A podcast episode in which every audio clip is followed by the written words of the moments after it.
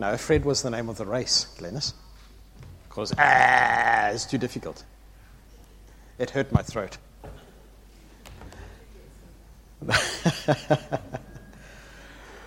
Let's pray.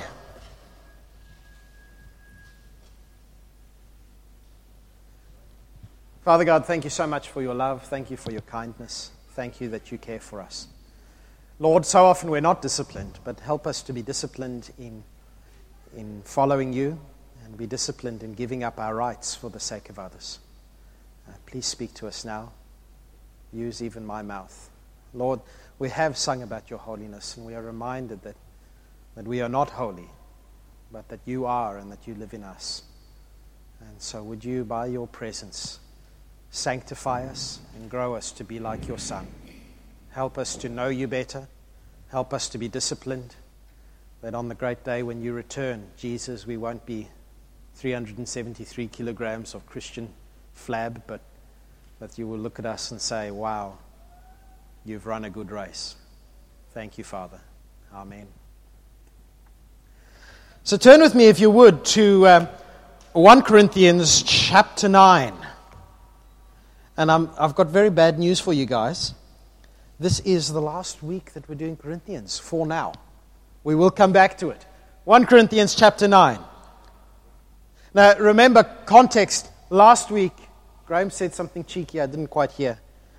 Last week, we're talking about food sacrificed to idols. Um, and, and Paul was speaking about, can a Christian eat it? Can a Christian not eat it? And we saw it's actually about more than just what we eat and what we don't eat. It's about how we deal with the gray areas in life. So there's some bits of the Bible that are absolutely clear. Um, there's some stuff you just don't do. Worshipping other gods, God says no. Adultery, God says not in your life. Murder, no. Stealing, no. I mean, this is quite clear. You can't say, well, uh, homosexuality, no. There's other bits where the Bible says, yes, you can absolutely do this. You can show love to people. You can be kind. You can be compassionate. You can. Uh, the fruit of the Spirit is love, joy, peace, patience, kindness, goodness, self-control. All of these things, says Paul in Galatians, there is no law against these things. God says yes. And of course, there are other areas in life where, where they're gray areas, where we have to use um, our understanding of who God is and our consciences um, to determine what the right behavior is. And Paul said last week, in the gray areas of life, what should determine our behavior is love for others. Uh, is what I'm doing building up or breaking down my brother or sister in Christ? Is it furthering the gospel or not? And so last week, the, the situation in Corinth was that there were some Christians who were using their right. They're saying, I have a right to eat whatever I want to eat. And Paul was saying to them quite clearly, you know, knowing your right is only part of the story. Um, because sometimes the right thing to do is to not hold on to your rights. Right? And here in, in chapter nine, Paul's big point, we're going to read it now, is that he has so many rights as an apostle, um, but he didn't claim them. He's going to tell us all about them, and, and he's going to tell us why he didn't claim them, because he wants us to see really clearly that there is more to life than what I have a right to. So in the first bit, Paul's going to speak about having rights, then he's going to explain why he doesn't use them, and then he's going to explain to us in the last bit of the passage what that actually means to us and to the Corinthians. So let's read uh, First Corinthians chapter nine. Paul says, well, am I not free, as free as anyone else? Am I not an apostle? Haven't I seen Jesus our Lord with my own eyes? Isn't it because of my work that you belong to the Lord? Even if others think that I'm not an apostle, I certainly am to you. You yourselves are proof that I am the Lord's apostle. Well, this is my answer to those who question my authority. Don't we have the right to live in our, your homes and to share your meals? Don't we have the right to bring a Christian wife with us, as the other apostles do, and the Lord's brothers do, and as Peter does? Or is it only Barnabas and I who have to work to support ourselves? What soldier pays his own expenses? What farmer plants a vineyard and doesn't have the right to eat some of the fruit? What shepherd cares for a flock of sheep and, and isn't allowed to drink some of the milk? Am I expressing just a human opinion, or does the law say the same thing? For the law of Moses says, uh, you must not muzzle an ox to keep it from eating as it treads out the grain. Now, was God thinking only about oxen when he said this? Wasn't he actually speaking to us? Yes, it was written for us so that the one who plows and the one who threshes the grain might both expect a share of the harvest. And since we haven't planted a spiritual seed, since we have planted a spiritual seed among you, aren't we entitled to a harvest of physical food and drink? If you support others who preach to you, shouldn't we have an even greater right to be supported? But we have never used this right. We would rather put up with anything other, with anything rather than be an obstacle to the good news about Christ. Don't you realize that those who work in the temple get their meals from the offerings brought to the temple? And those who serve at the altar, well, they get a share of the sacrificial offerings.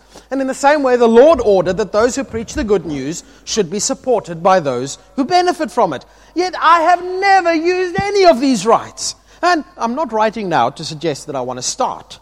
In fact, I'd rather die than lose my right to boast about preaching without charging. Yet preaching the good news isn't something that I can boast about. I am compelled by God to do it. How terrible it is for me if I didn't preach the good news. If I were doing this on my own initiative, I would deserve payment. But I have no choice, for God has given me this sacred trust. What's my pay? It's the opportunity to preach the good news without charging. That's why I demand, why I never demand my rights when I preach the good news. And even though I'm a free man with no master, I've become a slave to all people to bring many to Christ. When I was with the Jews, I lived like a Jew to bring the Jews to Christ. When I was with those who are, follow the Jewish law, I too lived under the law. Even though I'm not subject to the law, I did this so that I could bring to Christ those who are under the law. And when, when I'm with the Gentiles who do not follow the Jewish law, I too live apart from the law so that I can bring them to Christ. But I don't ignore the law of God, I obey the law of Christ. When I'm with those who are weak, I share their weakness. For I want to bring the weak to Christ. Yes, I try and find common ground with everyone, doing everything I can to save some. I do everything to spread the good news and to share in its blessings. Now, don't you realize that in a race, everyone runs, but only one person gets the prize? So run to win. All athletes are disciplined in training. They do it to win a prize that will fade away, but we do it for an eternal prize. So I run with purpose in every step. I'm not just shadow boxing, beating the air. I, I discipline my body like an athlete. I train it to do what, what it should. Otherwise, I fear that having preached to others, I myself might be disqualified. What a great chapter.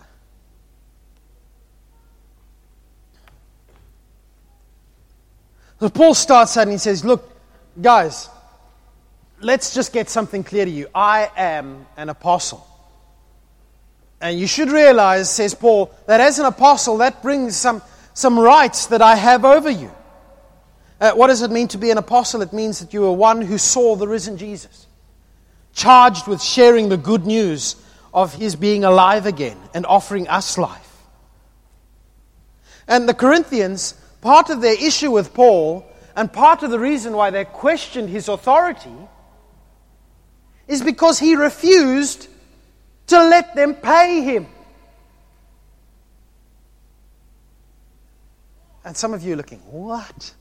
Why do you question his authority when he's doing it for free? But this is this is quite a common thing. People, if I pay for something, it's got to be worth something.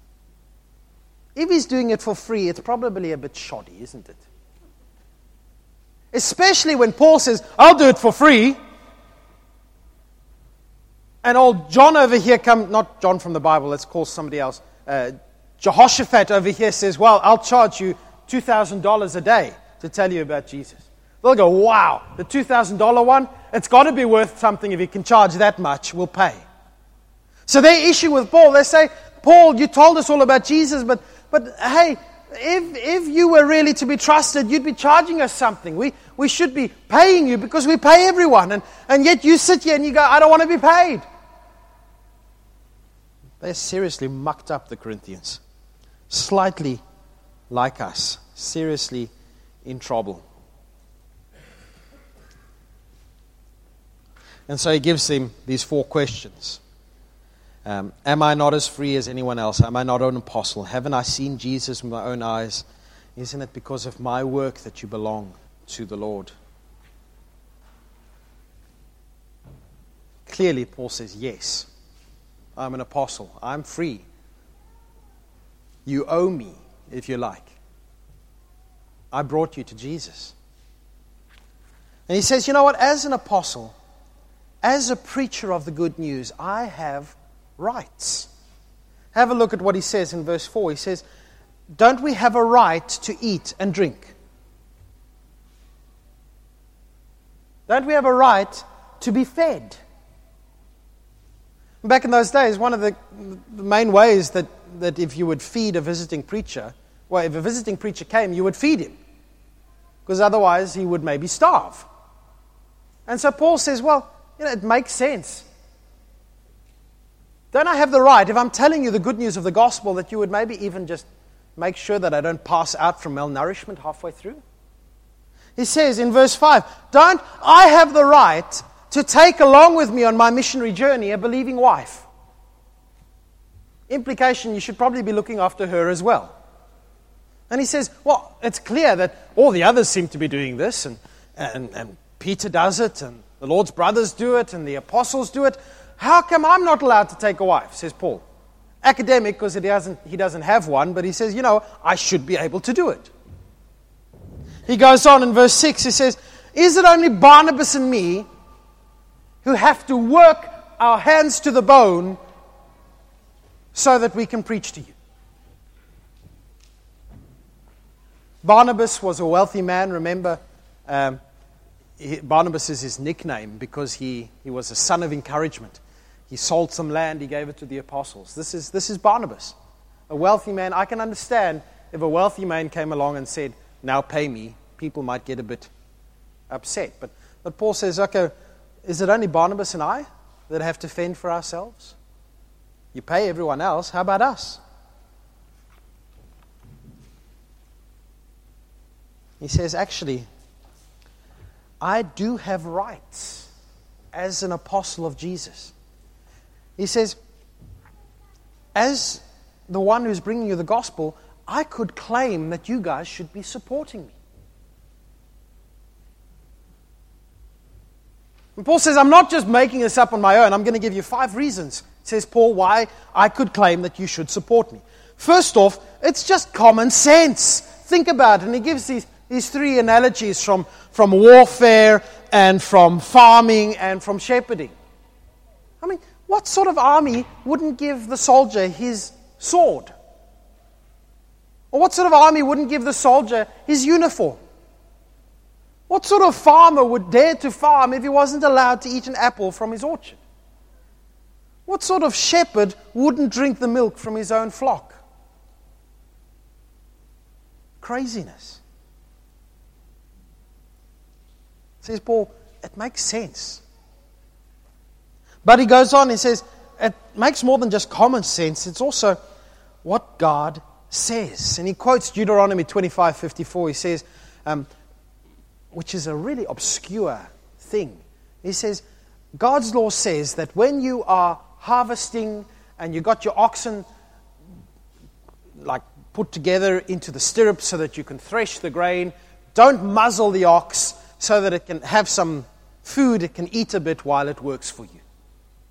And Paul says, do you think God was just writing about animals? Yeah, of course, the law at face value is about animals, but Paul says, no, actually, it's also about us. Paul says, God is saying there that, that the worker deserves his wages. He's saying there, well, making disciples is like harvesting, and, and if oxen shouldn't be muzzled as they plow, then neither should preachers be prevented from eating while they preach. Kind of makes sense, doesn't it? God says it, it makes common sense. It's just also, it's just intrinsically just. Paul says to them in verse twelve, by the way, do you remember that I introduced you to Jesus? And now you're going to turn around and say, Paul, get lost? He says, now, now, if I introduced you to Jesus, surely you would want to respond by, by looking after me. He says, Paul, I could have claimed that from you. Jewish custom, says Paul in verses thirteen and fourteen. When you go to the temple, part of your sacrifice goes to the priest. And for the Corinthians, they would have understood this, particularly in the light of chapter eight, which is all about temple meat. They would have understood that some of the meat goes to the priest. And Paul says, well, it makes sense. If if you are the priest, you get some perks from the job. You get supported. As in, you don't starve. It's a nice perk, not starving. And he says, actually, let's just bring it right down. You want to know the absolute proof that I've got a right? That you guys, I could claim that you should support me, says Paul? Well, think about it. Jesus said so. Jesus said that a worker is worth his wages. Jesus said to his disciples when he sent them out, two by two, to go and tell of his coming, he said, well, go, Luke chapter ten, verse seven, go into a house, stay in that house, eat whatever they give you, drink whatever they give you, because the laborer deserves his wages.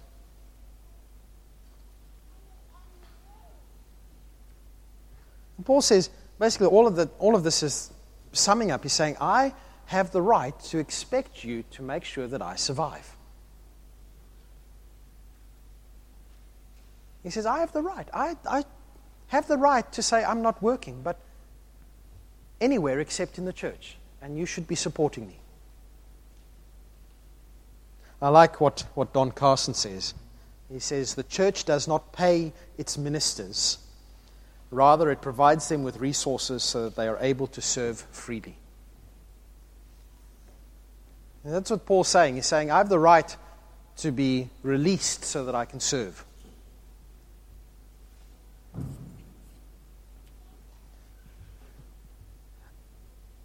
And maybe if you were reading this the first time and you were reading here, reading here, reading here, Paul says, I've got this right, I've got this right, I've got this right, I've got this right.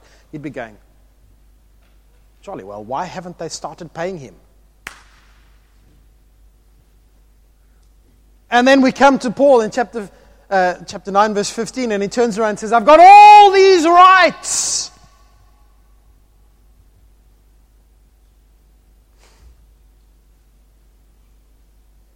But I'm not listing them all so that you can feel sorry for me and go, oh, poor Paul. Some churches, not this church, but some churches need to hear this. Um, in the olden days, there was that old saying, um, we'll keep the pastor humble. Uh, we'll keep we'll keep the pastor poor so that he will remain humble. Horrible saying. Luckily, I'm not at all in that situation. You guys are fantastic. Paul's point in all of this is not to say, I should have what I deserve. That is what the world says. The world says, I insist on my rights. And you know what? It's not wrong for a, a preacher or a missionary to say, you know what? I deserve to be paid. It's not wrong. In fact, Jesus says it's right. But, but Paul says, you know what? Sometimes the right thing to do is not to stand on my rights. Says Paul over here in verse fifteen. What does he say? I'm, I'm, I've never used any of these rights, and I'm not writing to suggest that I start now. I don't want my rights. I don't want to use them.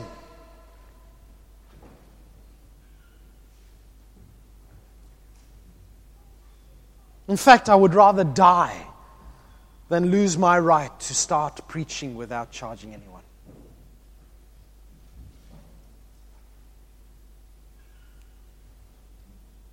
You see, for Paul, what is important is not his rights, but the work that he's doing. And it's a compulsion on his life. He wasn't preaching and going around and getting stoned and getting shipwrecked and getting beaten to a pulp and getting whipped all the time. He wasn't doing that because he felt this was a good career move. He was doing it because God says, this is your career move, Paul. God had laid a compulsion on him. He says in verse sixteen, woe to me if I do not preach the gospel. Woe to me if I don't do it. He says, and I'm happy to do it without pay because, because I do get paid. And my pay for preaching without pay is preaching without pay.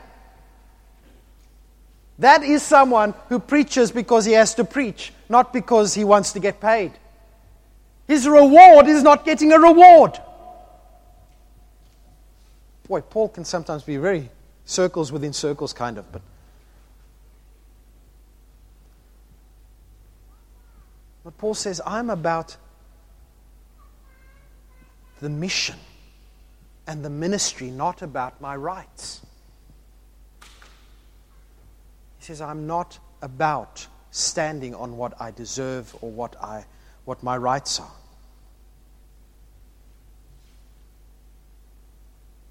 And I think, I think most preachers and missionaries probably fall into the same category. If not all preachers and missionaries fall into this category. I don't think there is a preacher or a missionary who could not be better off if they weren't in ministry.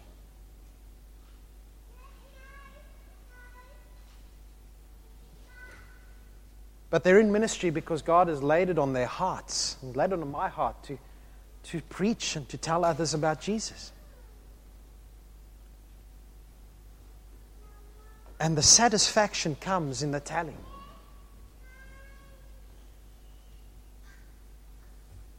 Do you know what the most joyful moment is in, in a preacher's life or in a missionary's life? Joan, what, what's the most joyful moment for you? Seeing someone come to the Lord. Paul says, I'm going to I'm going to insist on getting paid. No, I'd rather see people come to the Lord. I'm going to stand on my rights. No, I'd rather see people come to Jesus. He says, you know what? I'm a free man, but, but that means that I'm a servant.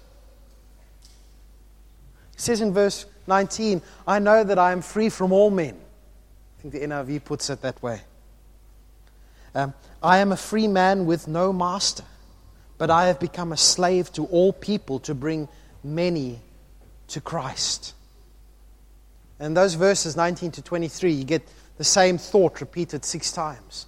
I will do anything to win or to save as many as I can for Jesus. When I'm with the Jewish people, I will be like the Jewish people. When I'm with the non-Jewish people, I will be like the non-Jewish people. When I'm with those who are weak in their consciences, I will not offend their consciences. That's last week's sermon. When I'm when I'm with the strong, I will be like the strong. When I'm with whoever, I will be like whoever, so that they can come to know Jesus. And the picture on the bulletin today is a chameleon, um, who apparently don't change colors. I was really disappointed when I learned that. But let's pretend that they do. Chameleons changing colors. Paul says, what I look like on the outside changes depending where I stand. And it does that because of who I am on the inside. I am a free man in Christ, and so my skin can change depending on where I stand. That doesn't mean that that Paul will just do anything and go anywhere.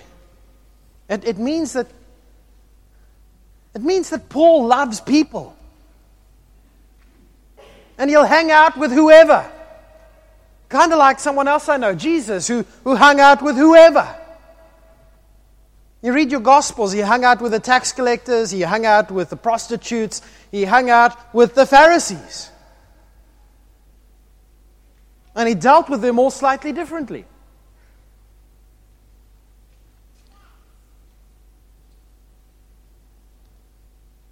Got to remember, Paul is still speaking in the context of some of the grey areas of life. He doesn't say, I will become all things to all people. To the adulterer, I will become like an adulterer. To the thief, I will be like a thief. That's just stupid. Paul doesn't go there. He says, you know what? There's some things I'm not going to go because God says no. There's some things I'm always going to say yes because God says yes. But wherever possible, I will adapt myself, my shape, my color on the outside to match where people are at.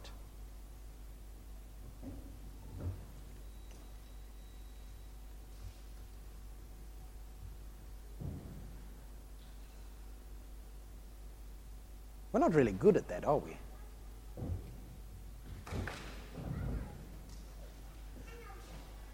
It, it's it's a, one of those horrible statistics that most churches draw from one socioeconomic class. Isn't that horrible? I read a story on the internet today speaking about how so many churches in the U S have moved location. Um, their stated reason is that, you know, the population couldn't support us anymore. And you look at it, and the real reason is that the population has changed and it's no longer our people.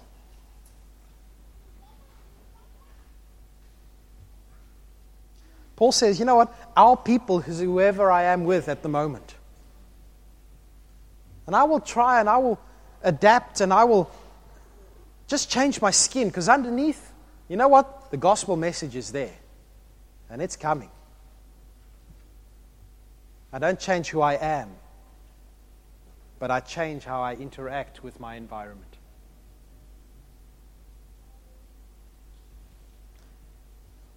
And it's in this context that Paul turns around at the end of the chapter and he says, you know what, I try and find common ground with everyone, doing everything I can to save some. I do everything to spread the good news and to share in its blessings. Don't you realize that in a race only one person runs? You know, it's in this context that Paul speaks about spiritual discipline and and first off the, the, the athletics and the running race. And he says, you know what, they get a, a crown that's going to wilt. Our crown lasts forever. And it's a slightly wrong analogy, because in the kingdom, if you're in Christ, you've already won. But all of this is in the context of giving up my rights. You know, what, what does an athlete do? An athlete trains hard and works hard and gives up eating chocolate and gives up lazing around all day and, and gives up so many things for the sake of their prize. Paul says, as a Christian, I'm training myself to do the same thing. I'm training myself to, to, to give up my rights for the sake of the gospel. And sometimes that's really tough. I'm sure there were moments when Paul was stitching together a tent at three a.m. because he had an order due the next day, and he'd been preaching all afternoon. I'm sure there were times when he thought to himself, you know, it would be so easy if they just gave me some money. But no, he says, I discipline myself because I'm not just shadow boxing. I'm doing this for the sake of the prize. You know, one of my favorite images, and um, there's a song by either Chris Rice or Casting Crowns, speaks about it. It's an image from Hebrews, where it says, one day, there is a cloud of witnesses. A cloud of witnesses. Well, isn't going to be... Paul is... Can you imagine Paul arriving in heaven, crossing that finish line of of life into eternity, into eternal life? Can you imagine the crowds at the line there going, yeah, a crowd of witnesses? And Paul says, yeah, boy, it was worth all that. It was worth the long nights. It was worth the beatings. It was worth being all things to all people, because, wow, wow, I've won. and Jesus walking out and going, the victor's crown in Christ yours. Well, I want to challenge all of us this week to, to think about what our rights as Christians are. Because we've all got rights. Whether that is in particular like Paul for Christian ministry, or whether that is your right at, at work, or whether it is a right at home, or whether it is a right in your family, or whether it is a right wherever. And I wanted you to ask yourself, if I stick to my rights, what will people think of Jesus because I'm his ambassador? And then ask yourself, if I'm willing to hold loosely onto my rights, will that give me a chance to tell people about Jesus?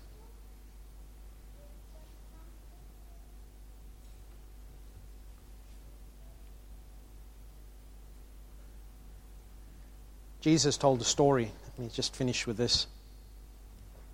Jesus told a story about a man who owed a million dollars to the king, and the king called him in. And the man said, I, I can't pay. And the king said, well, you should go to jail. And the man said, I'm sorry, I, please have mercy. I'll get the money to you somehow. And the king said, you know what? I'll wipe the debt out. You're fine.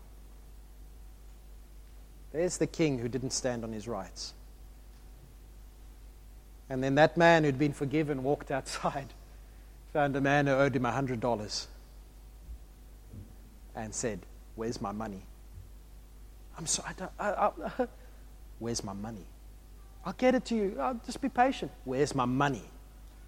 I'll fu- Sent him to jail. Refused to do anything except stand on his rights. It's a horrible end to the story because the king finds out and he says, calls the man back and he says, you, don't you get it? I forgave you so much.